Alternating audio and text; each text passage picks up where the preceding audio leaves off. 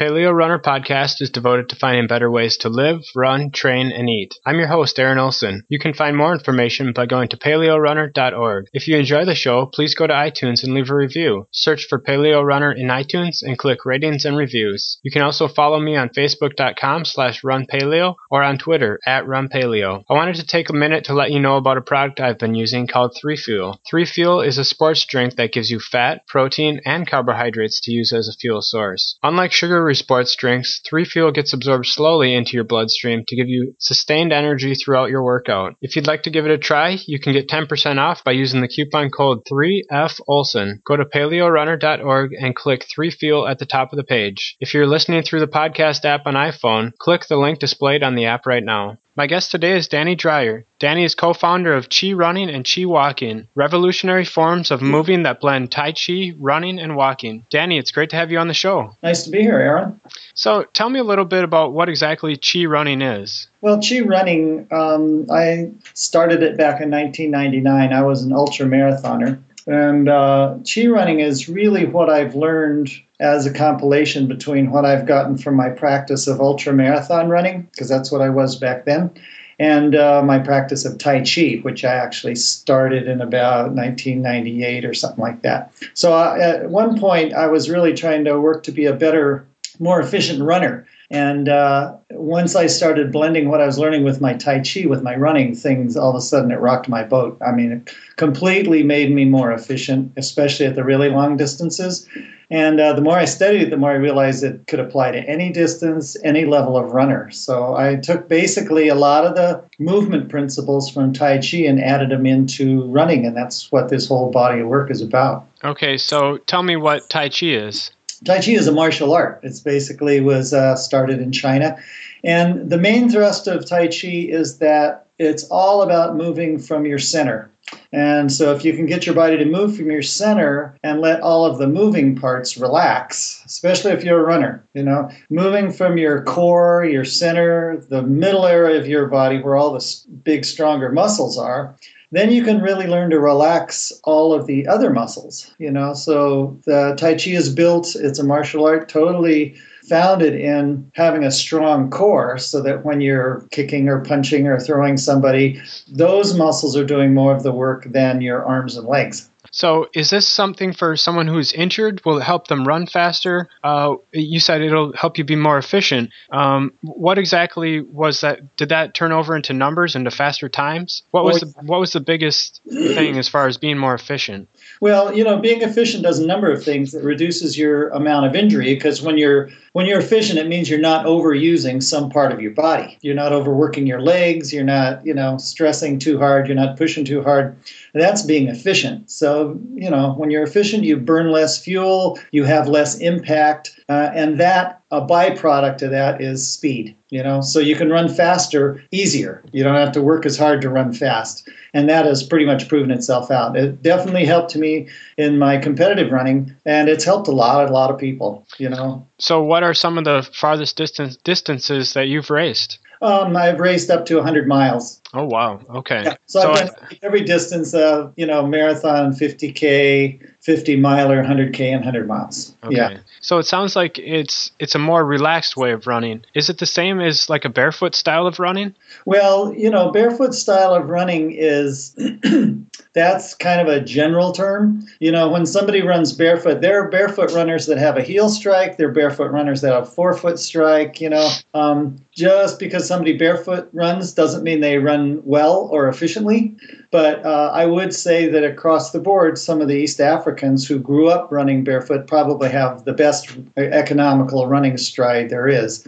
So, yeah, Chi running very much mimics uh, how the Africans run and uh, not necessarily how barefoot people run. Okay. Uh, it, uh, barefoot uh, runners tend to have a much shorter stride and land on their forefoot. Because um, if you've ever tried barefoot running, you can't take really long strides. You can't heel strike. There's a lot of things that have we have similar with barefoot runners, but um, there's a lot that running barefoot doesn't allow, and that is uh, extremely long distances, uh, unless you're a total nutcase, you know.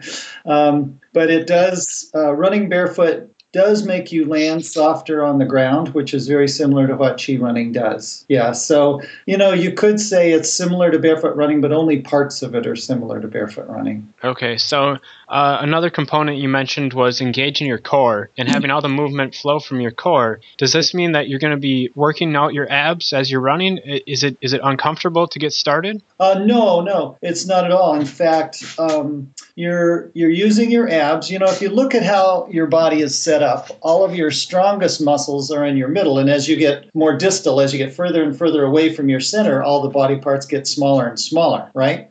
So as you go down your legs, your leg muscles, your quads are large, and then your calves are smaller, and your ankle muscles are even smaller, your toe muscles are even smaller.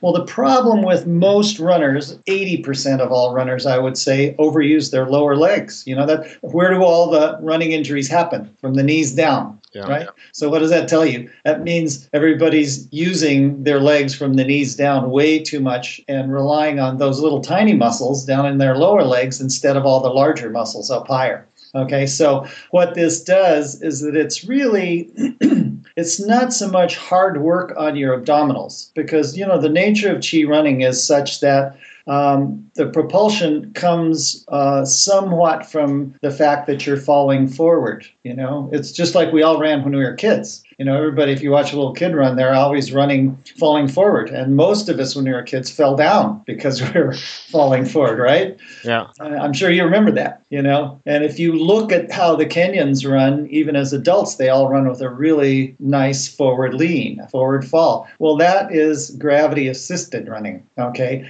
So you only really use your abs to hold you in that forward lean. It's not like using your abs to drive your legs or anything. Mm. You're really just using your abs to hold you forward. And, and the only leg muscles you use at that point are just the muscles it takes to pick up your feet to keep up with your fall. Mm. You know? Because when you're a kid and you ran with this forward lean to chase your buddies around the playground, uh, we didn't have strong legs as kids. You know, you, you, just don't. You don't spend a lot of time doing bench presses and lunges and all of that stuff. You know, you just run. Mm-hmm. But how you run is a way that's actually very efficient because most kids run by falling forward.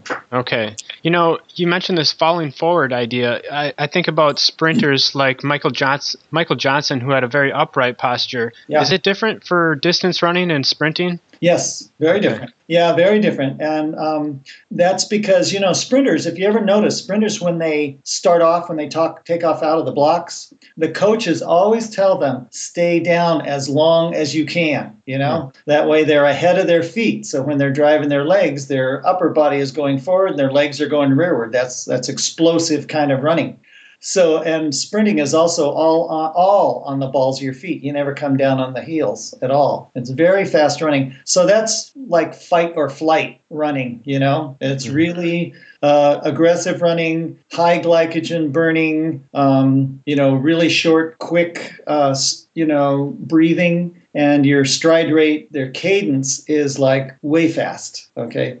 With endurance running, which is different than fight or flight, it's more like if you're persistent hunting, you know, like a caveman going after a buffalo or something like that, you know, uh-huh. different running where you're just hanging out there for a long time at a very consistent pace. And that's what most running that is uh, 10K or longer is about. It's endurance running. So when you're sprinting, you're not thinking about being economical with how you run. You're not thinking about being efficient at all. You're just thinking about going as fast as you can. Mm-hmm. You know, but once you start, uh, you know, working your way into longer and longer distances, up to a marathon or an ultra marathon, you better be really thinking about your use of energy and how how much fuel you have and how long it'll last, and you know how much your impact is. I mean, you know, you're running 24 hours, you better be considering your impact because that's mm-hmm. a lot of steps and a lot of impact.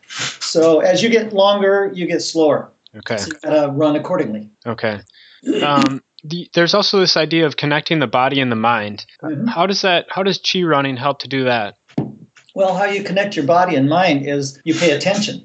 Okay, so let's say you want to be an economical runner. Uh, you pay attention to how your feet hit the ground, or you pay attention to with how you're using your muscles so you don't overwork them You know, if you start feeling any kind of discomfort in your body, then you pay attention to that and you go, wow, what am I doing to create that? It's no accident when you get a sore knee, right? It's something in how you run. So by paying attention to how you run, or at least even knowing um, how to correct it, then you can always have um, in your own mind body connection, your own influence as to how you run and how you can get better. How you can either get more economical or faster or run longer. It's it's how you apply your mind, knowing what's a better way to run and what might not be as good of a way to run. You know, but sensing your body is where it all starts, and that brings in the mindful component. Mm-hmm. And you mentioned that it's a more enjoyable way to run. Um, is that because you're in, you're injury free and you're running faster, or is there something else? Does it feel quite a bit different? Uh, feels quite a bit different. Um, it uh, feels better because you don't get injured. Because when you're more efficient, you're not working as hard. So what's not to enjoy about that, you know? And so if you're not working as hard, you can kind of pay attention to other stuff. You know, you can look around, you can enjoy your run for the sake of being out in the run, not for the sake of just trying to grind out another, you know, 10 miles so you can chalk it off on your logbook or something like that. You know, you're not training for something, you're really um, being, you're turning running really from a sport to a practice that's really a different approach, you know. When you when you really convert your running from a sport to a practice, you're paying attention all the time to what you're doing, and anytime you engage in a practice of any kind, it's either to improve your how you do it or it's in, to improve yourself because of it. Okay. So if you can learn how to pay attention, you can learn how to relax, you can learn how to, you know, engage the pull of gravity, you can learn how to get looser, you can learn how to get faster without working as hard. That's what makes it enjoyable, you know. Mm-hmm. And uh, it's never boring. It's never a dull moment. Even, you know, you're always kind of paying attention to something. Mm-hmm.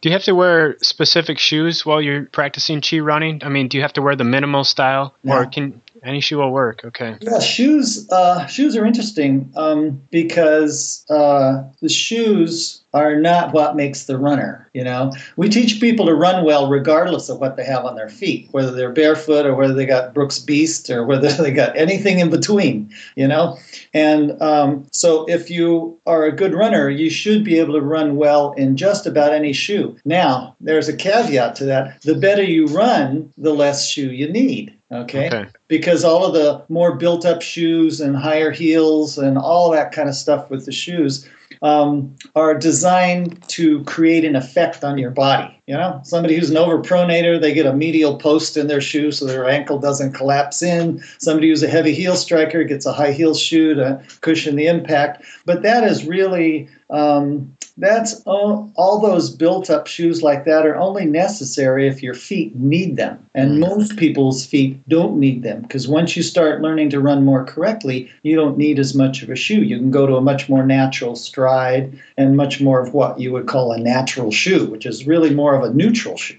Okay. Okay. You know, so the, the, best shoe is the shoe that. Uh, here's my definition of how to how to pick a running shoe. It's the least amount of shoe you can safely run in, given how you currently run. Okay. Hmm. Least amount, given how you currently run. So that means some a lot of people are probably running in more shoe than they need. Okay. But some running shoe salesman told him, you know, you really need this shoe because you're doing this, this, and this, you know. Mm-hmm. And uh, we all are, uh, you know, gullible to salespeople, you know. And so somebody, somebody, for instance, who's an overpronator might get a shoe with a big, heavy medial post, you know, that rolls their foot to the outside. But what they really need is more core strength to hold their legs aligned whenever they land on their leg, you know. That's, okay. That's why their ankle caves in but it needs support in the ankle. But it, you know, so it might not be the shoe that's going to fix them. If they really strengthen the part of their body that was weak, creating the situation, they wouldn't need the shoe. Okay. Okay. The shoe really doesn't do any good anyway. You know, it's just a symptomatic relief. You know, at the right. far end of the body, and you know, it's iffy whether it really has any effect. Okay. So how long does it take to adapt to that style of running where you're strengthening, you're getting everything in the proper alignment and you're strengthening your feet and things like that? Well, it's hard to say how long because, you know, some people are really in their bodies, you know. There's some people who just like know what it feels like to be in their body. There's some people who have just no clue, you know. They don't feel some people can't even feel what their feet feel like like on the ground. You know, so those people might take a little longer to get with this program. Some other people, I've had people take anywhere from 30 minutes to you know six months you know okay. anywhere in between so it depends on how often you work at it you know you the more practice the quicker you get it you know anything if you need to learn a new way to move your body and you've habitually moved it in a really different way up until now, you know, uh, it might take some reworking, you know, to undo some old habits, especially if those habits are damaging to your body. Mm-hmm. You know? So learning new habits takes, you know, sometimes a month, sometimes two months, you know. Okay. But like I said, if you practice it every day, you know, you can get there much more quickly. Okay. So how about chi walking? What does that involve?